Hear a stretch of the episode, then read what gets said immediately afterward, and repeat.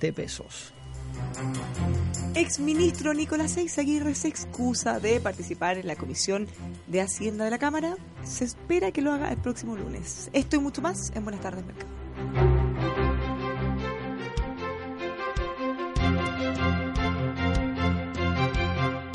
El análisis económico es presentado por Avanic, experiencias únicas, exclusivas y de calidad en servicios de mantención de limpieza de oficinas. Avanic.cl. Inglés para avanzar, los mejores planes para que puedas aprender inglés a tu medida. Neurón, energía y concentración para tu vida. Neurotropics.cl. Consolida, tu tranquilidad tiene un nombre. Consolidacréditos.cl. Te observo, central de monitoreo de cámaras de seguridad en tiempo real, respaldo de electricidad e internet Total autonomía para tu empresa y hogar. Teobservo.cl. Carlos Herrera, máster en acero y más. Plan en e-commerce, el software de comercio electrónico que no exige saber de tecnología. Hyundai Camiones y Buses, marca de calidad mundial, una empresa indumotora. ASR Certificaciones, certificamos la gestión de su empresa. Mejoramos su futuro. ASRcertificaciones.cl. Clínica Dental Doctor Prieto, implante, bruxismo, estética, fibromialgia, fono 22954 2360 doctorprieto.cl.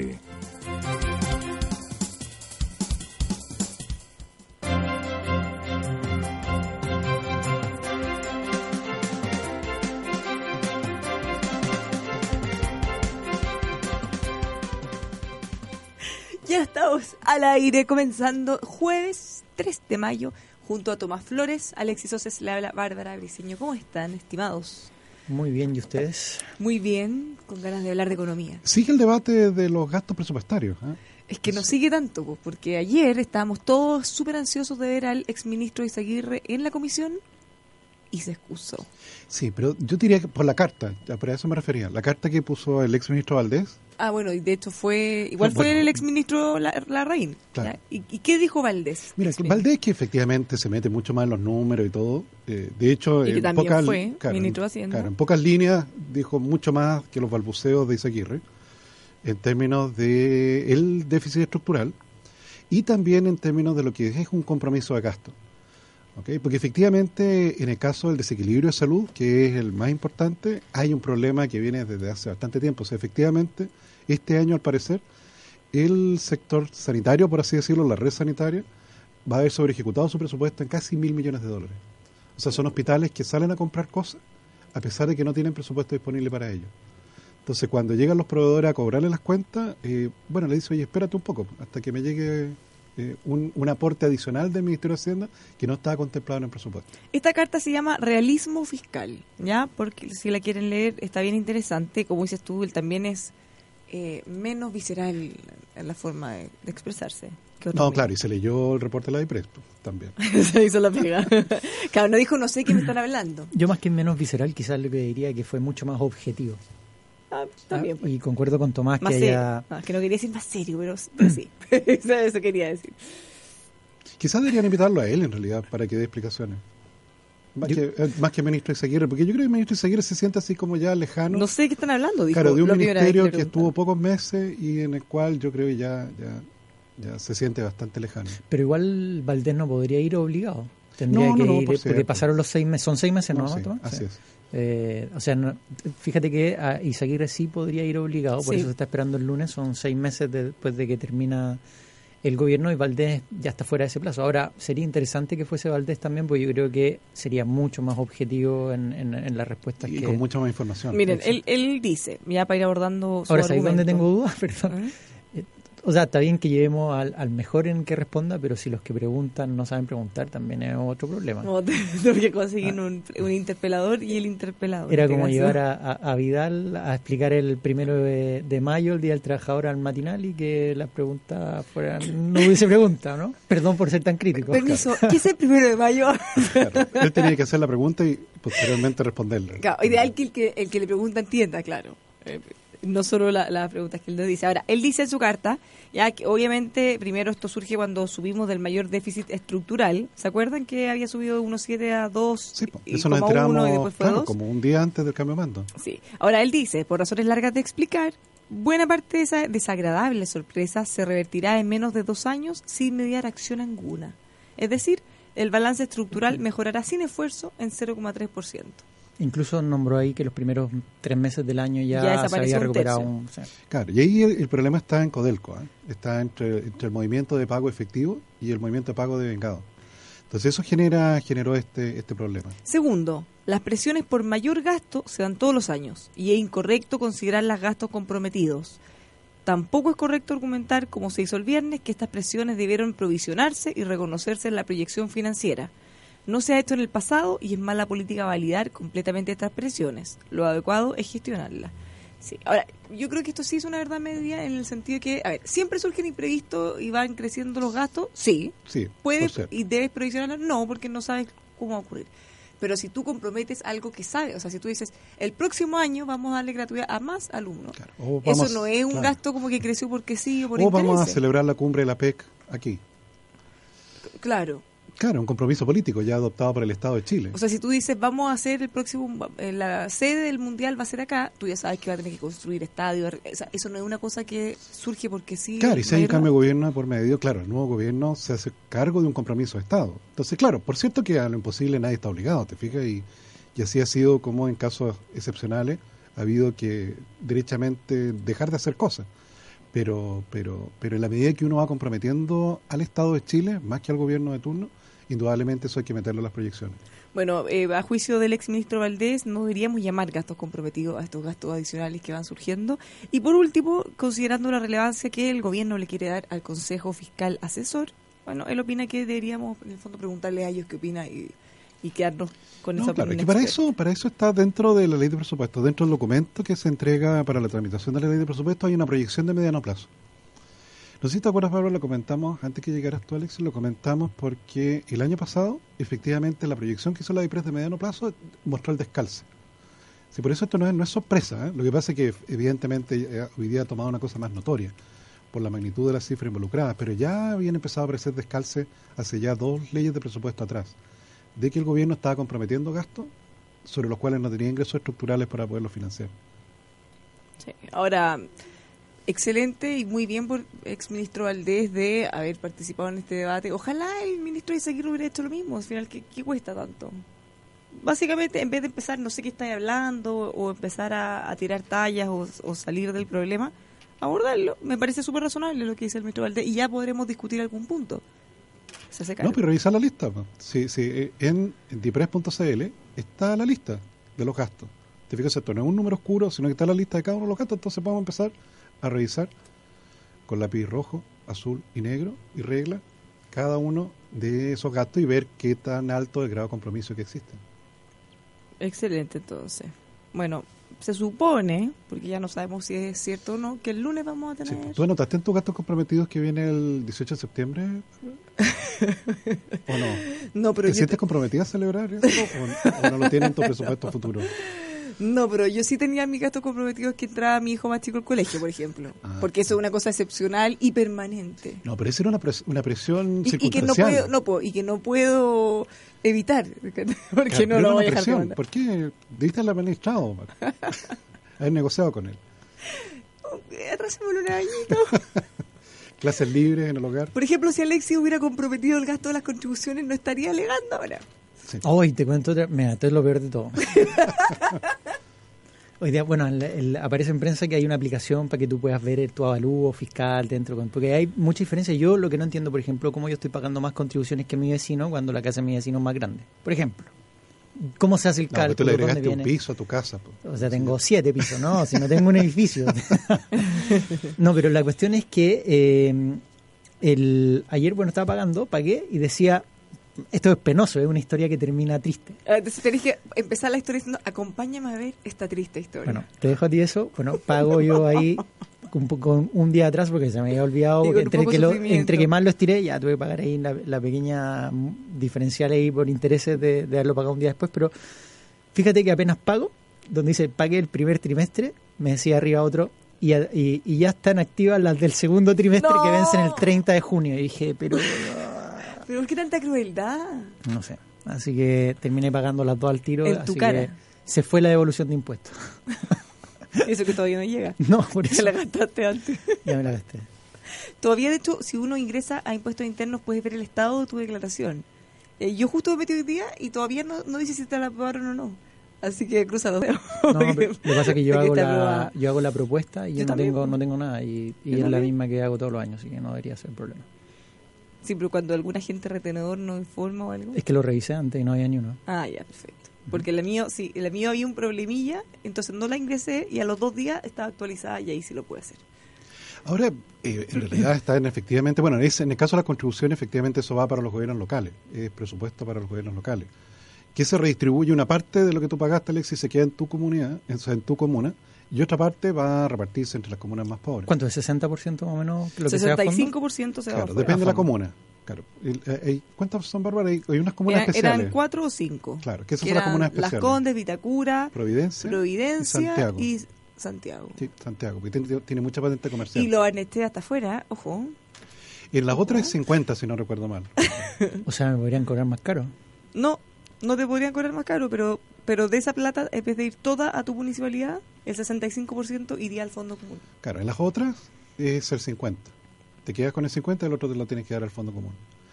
Ahora yo creo que efectivamente el ministro de Hacienda está con el raspado de la olla, porque entregaron hoy día las cifras del primer trimestre, las cifras fiscales del primer trimestre. Los ingresos, los ingresos totales del gobierno presupuestario, gobierno central, eh, fueron casi 17 mil millones de dólares. Crecieron en esta, crecieron 3,3% de esos ingresos... Un poco más que la inflación. Claro, de eso, eh, pero está descontada la inflación. Descontada, ya, En términos reales. De esto, los ingresos tributarios, que alcanzaron a cerca de 13.500 millones de dólares, crecieron 2,7. En realidad, la mayor parte de este crecimiento fue por el cobre, que ahí la diferencia de precio eh, entre el primer trimestre y el del año pasado es bastante mayor. Lo que pasa es que el diferencial con que se presupuestó son cuanto más o menos casi eran entre 30 y 40 centavos aproximadamente de, exceso. Oye, lo otro que hoy día, para linkear esa noticia, salieron los reportes de utilidad de todo el sector minero. Y si tú te fijas en el, en el diario, aparecían 12 mineras más o menos aproximadamente que estaban con números rojos, que eran mineras más chiquititas, y mientras que las más grandes, en esa está incluido minera escondida, eh, tuvieron dentro de las mejores utilidades en el año, o sea, están alrededor de 1.200 millones de dólares, sobre todo escondidas. Lo importante de esto es decir que acuérdense que está se había caído la negociación anticipada del sindicato número uno con, con Minera Escondida y este contrato, si no me equivoco, vence en julio, por lo tanto vamos a tener estos dos meses de incertidumbre, pero yo creo que con estos resultados mostrados durante el año 2017 de las mineras, eh, vaya a tener trabándose completamente ese potencial acuerdo anticipado entre las dos. Ah, ¿Por qué? Porque nunca va a ser suficiente el bono, probablemente. Ah, ahora sí podría venir un bono... Si ¿20 millones? ¿20 millones? Chuta, los anteriores yo me quedé en 16 millones que había sido el último, más o menos. Imagínate, desde ahí es piso de negociación del anterior para el próximo. ¿Y qué pasa si, imagínense, ojalá no llegara a ocurrir, toco madera, pero el cobre se fuera al suelo, empezaron a cerrar faenas porque ya no son productivas, ¿qué las coas? Y les toca negociar. ¿Y ellos ah, tienen que partir desde el piso anterior? y, eso no se adapta porque ponte tú que eh, ahora negociamos muy buen o llegar a 4 dólares podríamos llegar a un bono de 30 millones. Estoy inventando pero ¿qué pasa cuando está al revés? el piso mínimo es el mismo pues, no, pues ahí se convierte en una traba ahí se convierte en un problema. Sí claro. Ese es el problema de, de fijar esto cuando hay ciclo económico con mucha variabilidad porque eso también puede perjudicar para bien en el sentido si ahora estamos en bonanza y tú eventualmente pudieras darle un bono más alto o hacerle una, alguna negociación muy buena, pero si tú sabes que eso te va a poner una presión para las próximas, probablemente va a ser más austero, vas a ofrecerle menos. Así es. Ahora, eh, los ingresos les contaba yo que crecieron 3,3. ¿Cuál es el problema? Bueno, no crecieron mucho, pero ¿cuál es el problema? Es que los gastos en el primer trimestre del gobierno crecieron 5,9% los gastos crecieron casi al doble de lo que crecieron los ingresos. Eso descontado inflación, todo, todo la misma. Exactamente. ¿Y cuál es el problema en esto, Barros? Tú sabes que hay esto, eh, hay ministerios que tienen nivel de ejecución récord al primer trimestre. O sea, que terminó el primer trimestre y nunca habían gastado tanto presupuesto como en los años anteriores. Eh, eso hace que efectivamente el gasto del primer trimestre esté tan, tan abultado. Uno de ellos, por ejemplo, el Ministerio de la Mujer en el cual aparece la nueva ministra cuando llegó, se encontró con que gran parte del dinero ya está no solo comprometido, sino que ejecutado. Bueno, ustedes se fijaron que la Contraloría rechazó 19 contrataciones del Ministerio de la Mujer justamente. Claro, de traspasos de honorario a contrata. Pero lo habían hecho en noviembre, o sea, yéndose, eh, no, eh, contrataciones. No, yo he entendido que era de honorario a contrata. Porque habían estimado que eran eh, lo habían cambiado de calificación como necesario, casi que indispensable. Lo Mira, nos están escribiendo en nuestras redes sociales. Eh, escríbanos a nuestro WhatsApp al más 569 5842-8182. Mira, Alexis, si te puede servir como consuelo. ¿Cómo? Ya, eh, hay casos peores que el tuyo. ¿Hay peores? No. Mira, nos escribe una auditora preguntando por qué.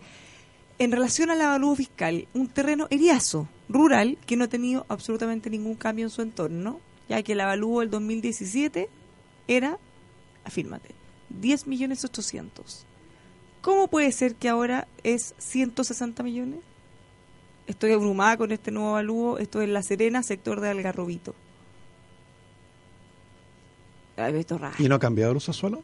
Sí, porque probablemente haya... Pregúntale ahí para que... Sí, le voy a... pero, pero les dejo planteada la inquietud. Sí, porque hay otros que tienen en San Damián casi parte hectárea y pagan 37 lucas. ¿ah? ¡Qué suerte! Porque no han cambiado el uso del suelo pero podríamos... que un cambio tan brusco eh, por cambio de uso suelo puede ser. Eso eh, Hay una empresa que es experta en eso, pues, para cabal. Ah, cabal. Cabal es experta en eso. Llamémoslo asesores. sí, pero ellos compran antes. Sí, pues no, pues por Cosa que, claro, porque imagínate ellos hubieran comprado a 10 millones cuando valía el año pasado y, ahora venderían a 160. Pues. Impresionante. Y el otro, perdón, el otro dato que salió hoy día es cuánto la deuda pública. La deuda del gobierno llegó a 71 mil millones de dólares. ¿Y eso en relación al PIB cuánto es? Y en relación a años anteriores.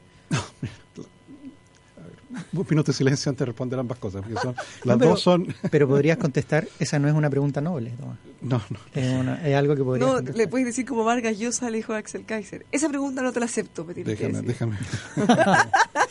Oye, para continuar un poco mientras Tomás está sacando Mira, el casi 27% del PIB. 27, sí, un tremendo... No, ¿Cómo? Pero si tan pocos años era 16%, 14, 16, ahora estamos en 27. No, sí, está...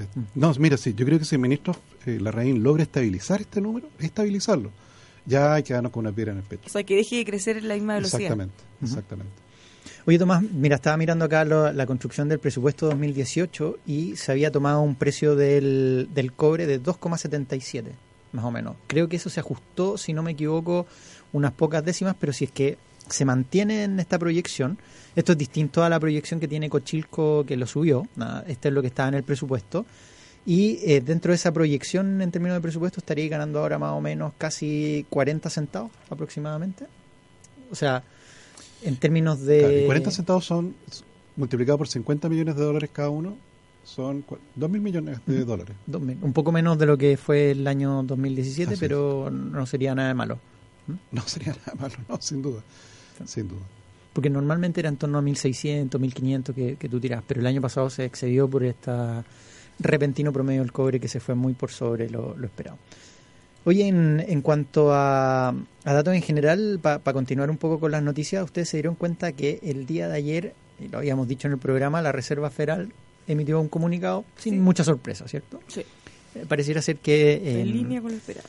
Sí, en línea, está más, la, más el foco puesto en junio, que ya lo habíamos comentado el día de ayer, pero a mí cambió una sola cosa que yo creo que, que podría ser, que, que esto hace reflejo del nuevo presidente de la Reserva Federal. En los anteriores se había propuesto una meta mm, en torno al 2% de inflación, entonces que había que sobrepasar esa meta, mientras que este presidente, me imagino que dentro del comité lo habrán discutido, pero hoy día ponen algo como, em, como que puede fluctuar la inflación en torno al 2%. O sea, eso también trae varias, varias interpretaciones. Lo primero que probablemente la inflación se ha estabilizado, por lo tanto ellos se permiten un rango de tolerancia por abajo, por arriba ya del 2%. No en efecto, no en efecto de riesgo sobre la inflación.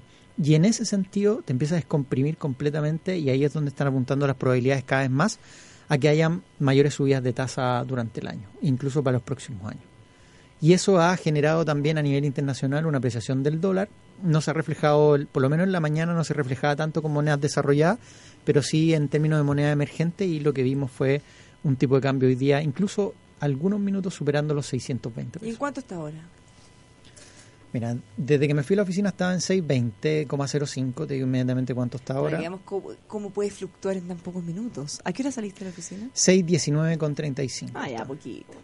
Así que, no, me fui algo después del cierre, pero, pero lo que te da a entender todo esto es que muchos, y aquí yo pongo el foco de alerta en relación a las posiciones, porque empezaron a salir muchos que ya, como subió repentinamente el tipo de cambio, que se empiezan a, ir cortos. Para aquel que no entienda la jerga de ir corto es estar vendiéndose en los dólares y pasándose a peso, pensando que el tipo de cambio va a caer, ¿cierto?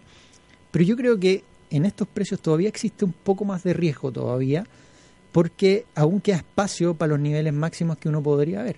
Entonces, tomar un riesgo anticipado cuando los próximos tres meses tiene reunión de la FED en junio con alta probabilidad que suba tasa, más acercándote a septiembre, en donde también ahí está puesta la otra probabilidad de subida de tasa, tú tienes proyectado junio, septiembre, con mayor probabilidad. Por lo tanto, el arriesgarse y irse costo a estos precios, me cuesta, me cuesta tomar una, una decisión cuando estás al medio. ¿ah? Si estás en las bandas, tú puedes ir ir en una de las dos posiciones protegido, pero, pero mucho cuidado, sobre todo ahora, en, tomar una decisión anticipada cuando no tenemos datos mañana de empleo en Estados Unidos, no hay datos de, de IMASEC, a pesar que salió hoy día las ventas las ventas de, del sector nacional, pero eh, faltan faltan todavía algunos hechos económicos que podrían generar todavía mayores apreciaciones. No estoy hablando del premio Nobel que están postulando al presidente Donald Trump. a Donald Trump como ¿Ah? premio Nobel de la Paz.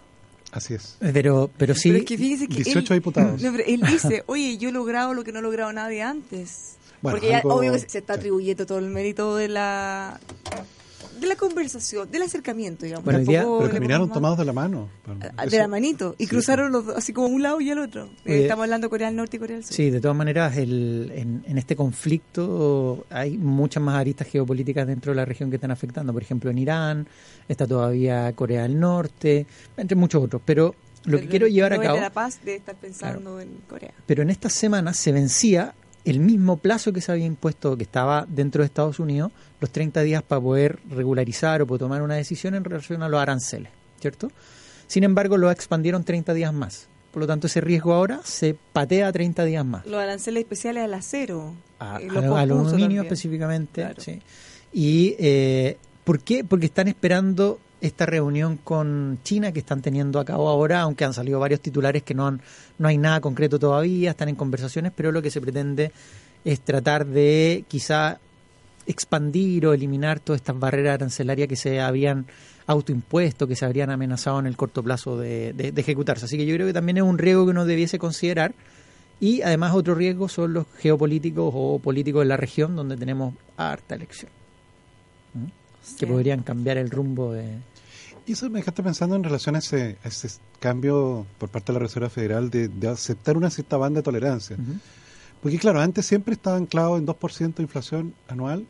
Y, esa banda, el, mercado, el mercado percibe que cuán amplia puede ser? No, no tiraron datos ni dijeron cuánto podría ser. Claro, porque eso tiene valores. Porque claro, hoy día está la inflación anualizada, déjame ver. 2% salió en la semana. El PCE, que es el que más mira en, términos de inflación. Okay. Claro, ¿y hasta cuánto estará dispuesto a aguantar sin moverse? En la caída yo creo que yo creo que 20 puntos base, con suerte, no más que eso. 20 puntos base es 0,2% más o menos eh, dentro de eso, o sea que una banda entre 1,8 y 2,2. Pues es que, y ahí estaba mirando que en Estados Unidos todavía no se reflejan dos cosas. Uno, el efecto subida del precio del petróleo, que tendría que tener un efecto directo en, los, en, en el efecto inflacionario. Y segundo, que los salarios todavía no presentan efecto inflacionario y una subida en salario te va a disparar un poco más la inflación en Estados Unidos. Entonces, eso, esos efectos podrían llegar, o podrían no llegar nunca, o podrían tardar mucho más, pero... Pero, son factores que hay que mirar. Pero, claro, te podría levantar un poco más la inflación y eso aceleraría todavía una subida de tasa adicional, quizás, aceleraría la probabilidad por lo menos. ¿Mm? ¿Se acuerdan que estuvimos hablando de los precios y la inflación en Venezuela hace unos días? No, el BBC sacó un reportaje. nos vas a contar una buena noticia en Venezuela, ¿no? Bueno, noticias de Venezuela no tengo nada bueno. ¿Cómo que no? ¿Se aumenta el sueldo, el, ah, salario mínimo? Acuérdense cuando nosotros hablamos, ¿se acuerdan que le conté eh, todo lo que había transmitido mi amiga que vive allá y que el salario mínimo eran 2 millones? Bueno, lo subieron a 2 millones 550 mil. Bolívares. Bolívares. Y con eso le alcanza como para un huevo más mensual, más o menos. O un litro de leche, no sé para que vean, o sea, para que vean el nivel de lo que se está No, que te está, te está comiendo ahí la inflación. Si tenéis, ¿cuánto son? ¿13.000%? ¿Cuánto era? Me acuerdo, 13.000%. ¿no? Era, era 13.800% y no, por que seguir todo. No, tremendo. No. Sí, pero lo peor de todo es que ellos mismos reconocen. Hoy nos alcanza para, por ejemplo, 10 litros de leche, pero pasado mañana nos va a alcanzar para 9. Y en tres días más, 7, porque cada día sigue, o sea, no se detiene. No, hoy que sí.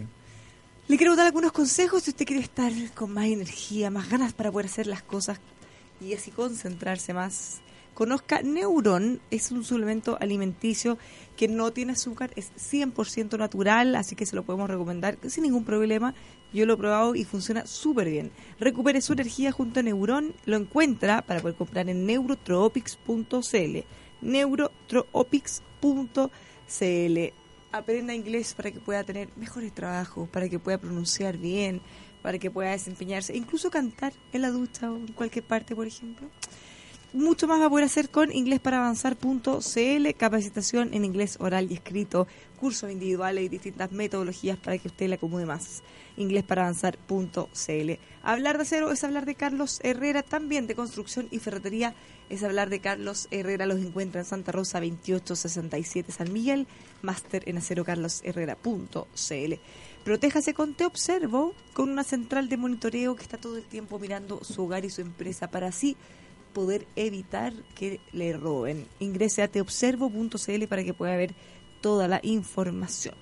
Avanic si no lo conoce, se lo presentamos. Es una empresa que ya tiene más de 26 años de experiencia en servicios de aseo y limpieza de oficinas y espacios comunes. Delegue esas actividades incómodas que usted así se va a poder dedicar a lo suyo. Avanic.cl. Y por último, salga a su rutina para que disfrute algo rico, rico, en un ambiente precioso, espectacular, muy hondero también en Zanzíbar.cl. También los encuentra en las redes sociales, en Facebook, Instagram y Twitter Zanzíbar. Nos vamos a la pausa y estamos de vuelta con más. Buenas tardes, mercado.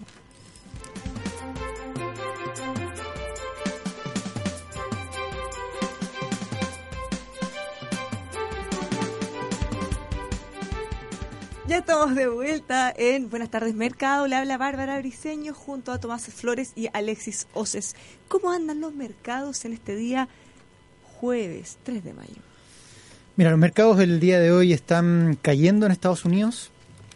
Tienes el Dow Jones cayendo 0,3%, mientras que el Standard Poor's está cayendo un 0,36% el día de hoy. En commodities, la verdad que tenemos el precio del petróleo subiendo un 0,26%, mientras que el precio del cobre está en este caso también subiendo 0,41%. Esas alzas de, de del precio del petróleo y bueno, también lo que ha subido el tipo de cambio en las últimas semanas, llevaron a que hoy día jueves suban la gasolina. El, el periodo de referencia para el precio de combustible es entre el 16 y el 27 de abril. Y hoy día, déjame ver, las gasolinas y el petróleo diésel subieron todos ellos en 5,7 pesos, que es el tope de lo que pueden subir en una semana. En cambio, la parafina, que no está sujeta a esa restricción, subió 14,3 pesos. Sé que ahí va a haber un problema, no sé si podemos ir al CERNAC a ligar, porque a la FIFA cuando se no no no cuando se transmitió el MEPCO siempre se habló de máximo 5 pesos. Sí. Y ese es el discurso máximo 5 pesos 5 pesos. Pero lo que no lo que no dijeron es que está ligado a la UTM por lo tanto como es un porcentaje Ah, en este caso varía 5,7 pesos y es más que eso. Claro. si lo si este MEPCO lo aguantamos 5 años más ese diferencial van a ser 8 pesos 9 pesos ¿cachai? entonces te vaya a quedar atrás con el discurso de solamente se puede mover en bandas de 5 o pesos. sea no leímos la letra chica no, no, no quiero decir eso Que está en UTM la cosa. solamente eh, explicitar Ya, pero que acuérdate- por qué no sube solamente 5 pesos. acuérdate que había otra letra chica que era solo para la 93 octano No, pues eso se cambió. ¿te acuerdas? Ya, se pero- corrigió pero en el camino. reclamaban de- los Claro, diputados, pero, decían, pero nos "Pero enteramos... por- nosotros no leímos esto Sí, pues la enteramos por la prensa de que, de que no era así. ellos se enteraron por la prensa para que vea cómo funciona y en nuestro mercado local ¿Cómo va la bolsa? La Mira, bolsa la bolsa ha estado bien rara estos días porque hemos tenido acciones que han sido las más pesadas, por ejemplo LAM, que se ha venido cayendo a pesar de que ya se destrabó todo el tema de la huelga. Y el día de hoy las acciones, o sea, por lo menos el IPSA está cayendo un 0,73% el día de hoy. Y dentro de las acciones que más están subiendo son Enbonor un 1,91%, Sigdo Cooper un 1%. Y dentro de las acciones que más están cayendo, está cayendo Colbún alrededor de un 7%, Sonda un 2,38% y CAP un 2,29%. Déjame ver si esto de Colbún está bien porque una caída de un 7% obedece a que hay al- algo detrás de ello. Eh, si no me equivoco, hoy día hubo resultados. Oye, yo los quería llevar a una cuestión porque dentro de bolsa el día de hoy pasó que CCU es una de las acciones que ha venido estando de moda. De hecho, ha entrado en el portafolio de alrededor de tres, tres o cuatro actores dentro del mercado. Uno de nosotros era BCI y la acción de CCU el día de hoy está subiendo 0,56%. Básicamente, uno de, la, de los factores que está para incluir CCU dentro de los portafolios el día de hoy, que lo han incluido varios, es que primero venció la, licencia anticipada de Budweiser en Argentina. Entonces, dentro de todo esto, para hacerlo fácil, se adhirieron en alrededor de, valoraron cerca de 308 millones de dólares empresas como, por ejemplo, hay una cerveza que se llama Diosa, que está dentro de ello, y había otra que no me acuerdo acordar el nombre. Pero dentro de todas esas empresas que se van a asociar hoy día a CCU como licencia, están estas otras valoradas en eso. Y además, el convenio decía que si estas empresas logran vender en volúmenes una cantidad determinada, le iban a pagar anualmente 28 millones de dólares más a la compañía. Por lo tanto, eso también te da un buen view en el futuro y dentro de los precios todavía se sigue planteando un precio objetivo por sobre 9 mil pesos para, para la acción. Nosotros tenemos 9.220 pesos como precio objetivo este año. Así que esa es la noticia que anda detrás y lo que ha hecho también como preferencia que la tengan varios corredores dentro de su cartera. Es buena idea para un emprendedor, alguien que le gusta, pero que que no, no tiene tanto capital, ir siguiendo las recomendaciones de la corredora? Porque en el fondo ellos van tomando posiciones, no solo que recomienden. No, no, recomiendo. Depende. Porque tenéis que separar varias cosas. Pero uno es que la corredora tenga una cartera propia que invierta, que eso es a, discreción del, de un equipo que está dentro de la corredora. Y por el otro lado tenéis los recomendadores, que son los corredores de bolsa, que está, en ese estamos nosotros, que tienen un equipo en donde recomiendan eh, cuáles son los precios o valoran la empresa para saber cuál es el precio, el valor justo que ven en relación a los cinco años de flujo o más o como, como tengan el, el modelo. Pero lo fácil es decir que sabes que las corredoras recomiendan una cartera o un portafolio y eso es lo que se recomienda al mercado. Ahí el, el cliente puede tomar decisiones sobre esos portafolios en particular. De hecho, en el Mercurio Inversión hay un ranking completo de cuáles son los mejores recomendadores, cuáles son sus portafolios, cómo han rentado, cuánto han rentado sobre el IPSA, entre otras cosas. Fíjate que una cuestión interesante, pero el año pasado cuando el IPSA renta 35% medido en pesos, tú dirías, con todo lo que subió el IPSA es muy difícil que algunos corredores hayan quedado abajo en la recomendación, pero hay varios que, por lo menos casi la mitad, que se quedaron por debajo de lo que rentó el IPSA. O sea, que no tomaron las mejores decisiones. No, y eso es una cuestión porque finalmente a uno lo miden por el retorno sobre el benchmark, en este caso el IPSA, por lo tanto tienes que hacer todos los esfuerzos para rentar sobre eso. Oye, una cuestión que yo quería llamar eh, es que nos hemos olvidado de nuestros países vecinos, hermano. Se habló mucho de Argentina en las últimas dos semanas porque el hermano del presidente iba, iba no iba, si iba, no, fue, iba. Finalmente. No fue. Ah, sí, pues vi que subió mucho el tipo de cambio en Argentina. Eso, porque sabéis que nos perdimos algo importante. Anoche hay que, ir para allá, hay que ir para allá. No lo sé todavía. Justo se acabaron los días de los pasajes. no, pero Buenos Aires con, a 22 pesos por dólar ya se hace interesante. Un bife chorizo. no, porque estaba muy caro. Yo me acuerdo de herido cuando estaba como a 17 pesos por dólar. Sí, hoy día tiene, espera, déjame, no sé si me puede ayudar Tomás, y entre yo te cuento la noticia porque el cuánto está el tipo de cambio argentino. Lo que pasa es que el día de ayer el Banco Central en Argentina subió 300 puntos bases la, tasa, de referencia.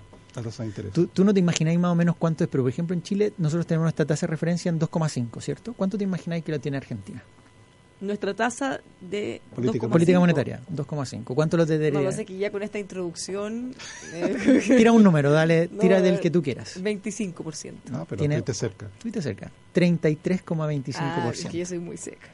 Claro, con una inflación de... ¿Cuánto estará la inflación? Hoy día... Pero 33%. Es que tenéis dos inflaciones, o por lo menos las dos estimaciones. Una que es la del mercado que está en un 20 y la otra la del gobierno que la subió de 10 a 15 hace un par de meses atrás. Claro. De todas maneras, una tasa de interés no, totalmente alta. Pero ¿sabes qué es lo más importante de todo? Que, esto ha pasado...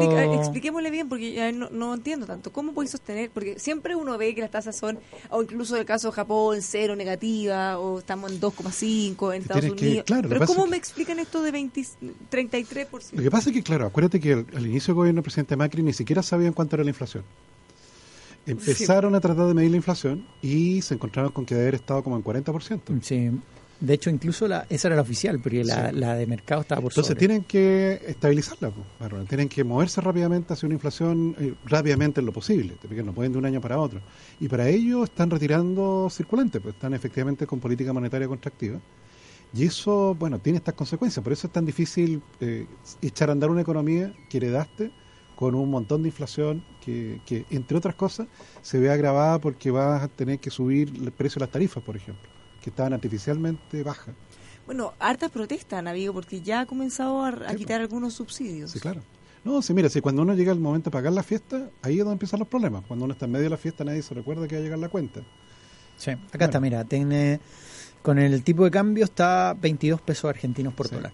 Pero una cuestión interesante es que aparte de sorpresivamente subir la tasa argentina, lo que venía haciendo en las últimas semanas y meses era vender dólares de su reserva. ¿Yo te acuerdas que te había preguntado cuánto más o menos en reservas tenía? Tenía casi como 55 mil millones de dólares, porque las ventas de dólares lo que hacían era atenuar estas depreciaciones del peso. Y, pero no le funcionó porque lo empezaron a hacer los 18, 19, en 20 empezaron a vender muchos más dólares para poder limitar, se disparó a 22. Entonces, como ven que una medida de estar vendiendo dólares, sacando plata de su reserva, no, no es lo suficientemente fuerte, viene el Banco Central allá y sube la, la tasa 3% inmediatamente. Ahora, eso tiene, claro, tiene cosas buenas para los exportadores argentinos, tiene cosas buenas para los turistas que viajemos hacia allá, que se nos hizo más barato, pero tiene un efecto, tú sabes, en algunos sectores chilenos bien importante, en la zona sur de Chile, porque al aumentar justamente la competitividad de los exportadores de trigo y leche argentino, efectivamente exportan hacia Chile, generando una caída en los precios locales. Entonces, efectivamente vamos a ver, ustedes lo van a recordar, protesta o preocupación por parte del rubro lechero y triguero porque efectivamente Argentina tiene ventajas comparativas en esos rubros y con un tipo de cambio como este devaluado, indudablemente se hace mucho más competitivo aún. Sí, y además yo quería agregar a eso, eh, fíjate que también tenemos empresas chilenas que también tienen filiales o tienen algunos negocios en Argentina. Por lo tanto, cuando tú vendes, por ejemplo, supongamos Sencosud o Falabella, por ejemplo, eh, si están en otros países de la región, por ejemplo, Sencosud en Brasil, eh, de Falabella que está en Argentina, tú cuando tienes una depreciación de la moneda muy fuerte, tú estás vendiendo en moneda local. Por lo tanto, cuando te quieres traer esos ingresos a Chile, vaya a tener que aplicarle un efecto tipo de cambio en depreciación. Entonces, esperar algo de estas empresas que están dentro de la posición en la región, probablemente te convenga exponerte mucho más a un ciclo nacional que estar expuesto a acciones que tengan ingresos por parte de Brasil o Argentina. Por eso, por ejemplo, nosotros el día de ayer tomamos la decisión de salirnos un poco con, con todo el riesgo del tipo de cambio que hay hoy día en Argentina, en Brasil, y sobre todo lo, lo, político en Brasil que tiene tanta incertidumbre de montarnos más en un ciclo de acciones nacionales. O sea, ¿qué quiere decir eso? Que tú elijas acciones dentro de tu preferencia de que la mayoría de los ingresos provengan del ámbito nacional, ¿vale? Para no estar expuesto a todos estos vaivenes eh, diferenciales de tipo de cambio que hay entre otras economías y así. es notable, estaba mirando aquí los números, en los últimos 12 meses la moneda argentina se ha devaluado casi 40%. Sí, sí es tremendo. En cambio en Chile se ha apreciado. Entonces, claro, con razón se nos... O sea, con razón para ellos es más caro venir a Chile. Claro, se le hizo más caro comprar un dólar y cuando llegaban a Chile con el dólar les daban menos pesos. Bueno, por eso se desaparecieron los turistas o sea, argentinos. Todo tiene su razón. Sí, además que ya habían venido mucho. Todo tiene un límite. ¿Cuántos plasmas podéis comprar? No, está bien. Eran bienvenidos. Nos ayudaron en Vaca Flaca. En la época de Vaca bueno, Flaca nos ayudémonos nosotros ahora, por la patria. Vamos a comer cosas ricas. Ya no es como antes cuando íbamos a comprar. Ahora es más conveniente comprar. No, pues acuérdate que marcas de. Yo me fijé allá, productos hechos en Argentina estaban más baratos aquí en Chile que allá. Sí. Entonces, claro, esa era señal de retraso cambiario. Muchas marcas ya desde entonces fueron de Argentina, o bien llegaban pocos productos más caros. O sea, la última vez que yo fui, me terminé en este. Todo esto con, con efectos de trabajo, estaba trabajo de campo, pero me fui súper desilusionada porque no compré nada. O sea, al final era mucho mejor ir a un mall en Chile, esto hace varios años, en cuanto a la diversidad, que tengan más productos de todo tipo y mejores precios. O sea, no sé cómo estar ahora. Debería ir a hacer más trabajo de campo. Sí. Súper académico. ¿Cómo se llama esa tienda que está en la calle Florida? Que es como un, mall, es eh, eh, Paseo Córdoba. hace tiempo que no voy. Que quiero ver aquí los precios en la red, ¿a cuánto están? Ah, vamos a hacer una comparación, sí. Yo me ofrezco para ir. A ah, la Plaza Bullrich, esa, claro, de ellas, ahí en Buenos Aires. Para ir a hacer el terreno. Bueno, eh, estuvimos hablando antes de irnos a la pausa del revalúo fiscal y el Servicio de Impuestos Internos habilitó una aplicación especial para que ustedes puedan solicitar la revisión del nuevo valor de una propiedad, Alexis. Si a ti te molesta, ¿te acuerdas que te, cobren mucho más que una vecina que tiene mucho... Ah, ¿puedes revisar al vecino? No, no puedes revisar al vecino, pero tú puedes hacer una solicitud por internet que hacer, en vez de tener que ir a la oficina y pedirte un día libre tu trabajo, puedes ingresar a sii.cl y ahí solicitar. Me van a poner carteles los vecinos afuera, acusete, ah, traidor, cualquier cosa. No, prefiero. No, no, porque no, no, no. tú nunca hablas del vecino, tú solo pides que te revisen el tuyo nomás. Oye, una cosa, ya que estáis hablando del trabajo de campo. ¿Sabes cuánta gente hasta ahora ha pagado la primera cuota? ¿Cuánto? 107 mil contribuyentes por internet. O sea, hay varios retrasados entonces. Tienen que haber, son millones. Oye, una cosa que, que nos habíamos pasado por alto, pero hoy día hubo datos nacionales. Hubo dos cosas muy importantes. Ventas de comercio. Ventas de comercio que le interesa a la Bárbara, así que tiene el dato ahí al, al son de, de, la pregunta. Y lo segundo, que ya vamos a entrar en detalle, y lo segundo es que apareció la encuesta del IMSE. ¿ah?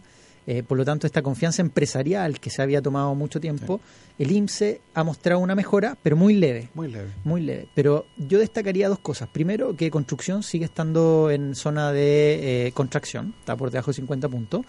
Y a mí me sorprende que comercio esté ya por nueve meses consecutivos la parte más alta, cuando hemos dicho por todos lados que comercio no va a reactivarse, los primeros meses del año van a andar flojo. claro, pero al final... y que ha aumentado el desempleo en ese sector. claro, pero si tú te fijas, Alex, al final durante todos los últimos dos años, el, comercio ha crecido casi el doble que el resto de la economía.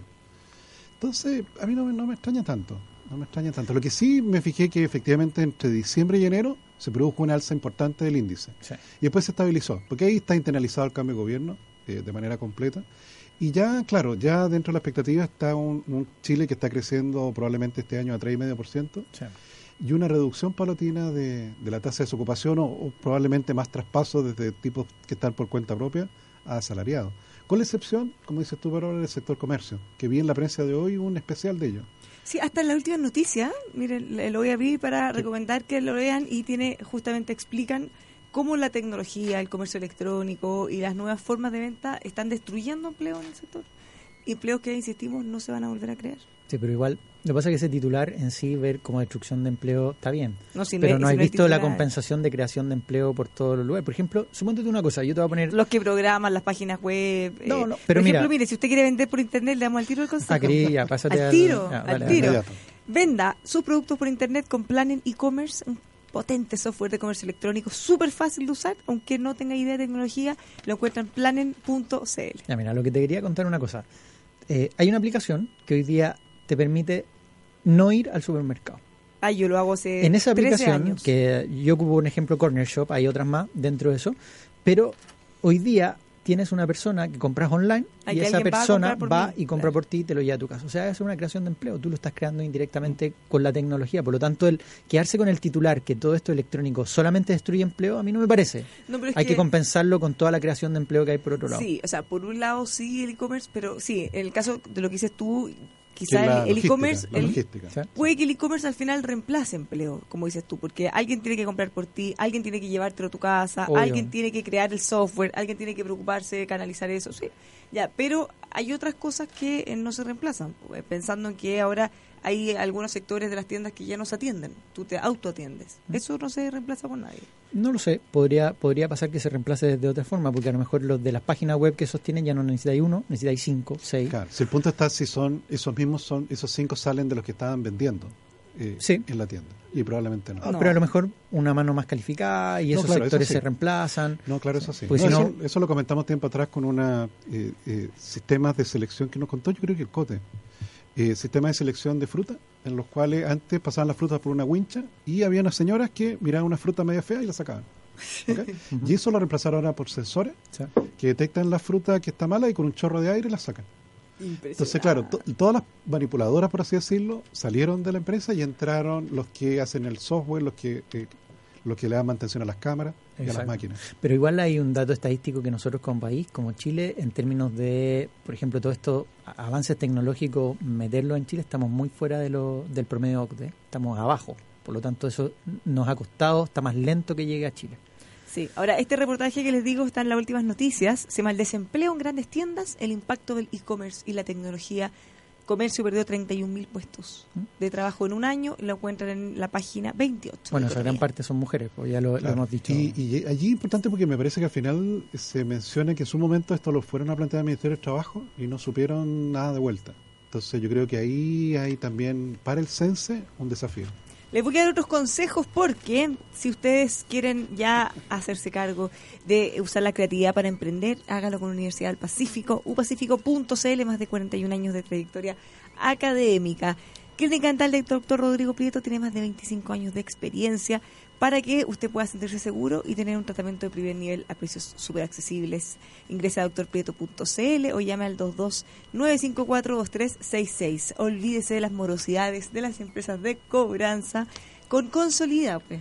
Lleve su eh, contabilidad, ordene sus finanzas con consolidacréditos.cl también lo invitamos a que conozca ASR Certificaciones, una casa certificadora que apoya a las pymes a lo largo de todo el país para que usted pueda certificar las operaciones de su empresa con asrcertificaciones.cl. Y por último, Hyundai Camiones y Buses tiene un nuevo modelo más compacto, con mejor maniobrabilidad y mejor rendimiento, con garantía de 5 años sin límite de kilometraje. Estamos hablando del HD35 Light. Ingresa a HyundaiCamiones.cl para que lo pueda conocer. Oye, me faltó decirte los datos de comercio del día de hoy, para que lo tengan claro. ¿Cuánto crecieron la Pero mira, minoristas crecieron un 3,6% a 12 meses. Ah, no, tanto, o sea, no, muy distinto de los meses anteriores. 2,4 acumulado durante el año. Mayoristas creció un 2,4% a 12 meses. Pero vi que supermercado subió mucho. Sí, pero fíjate que el que más que te va a sorprender ahí, ¿cuál es? Automotriz, 6,4% ah, acumulado 14% ah, en el año. Ah. Así que tenía ahí una división cuando ya partió el día de ayer la restricción a catalíticos eh, que estén por debajo del 2011 dentro del anillo Américo Vespucio. ¿Estamos listos ya el día de hoy? ¿Programa? ya nos están cortando. Despidiendo. Oye, aprovecho, no sé si estará el auditor que te mandó un mail que decía la recomendación del libro, ¿no? Sí, le vamos a responder por, a su mail en particular, pero igual da el nombre del libro que comentaste ayer. Eso, mira, el libro se llama Error se llama Error el título, Nueve grandes desastres en políticas económicas y que podemos aprender de ello, es del autor Grossman, Richard Grossman. Así que si nos está escuchando, para que lo anote, igual le vamos a contestar el mail de todas maneras. Así que nos despedimos entonces por el día de hoy. Que tengas una muy buena tarde, Tomás. Nos vemos mañana entonces en el próximo programa. Hasta mañana. Hasta mañana.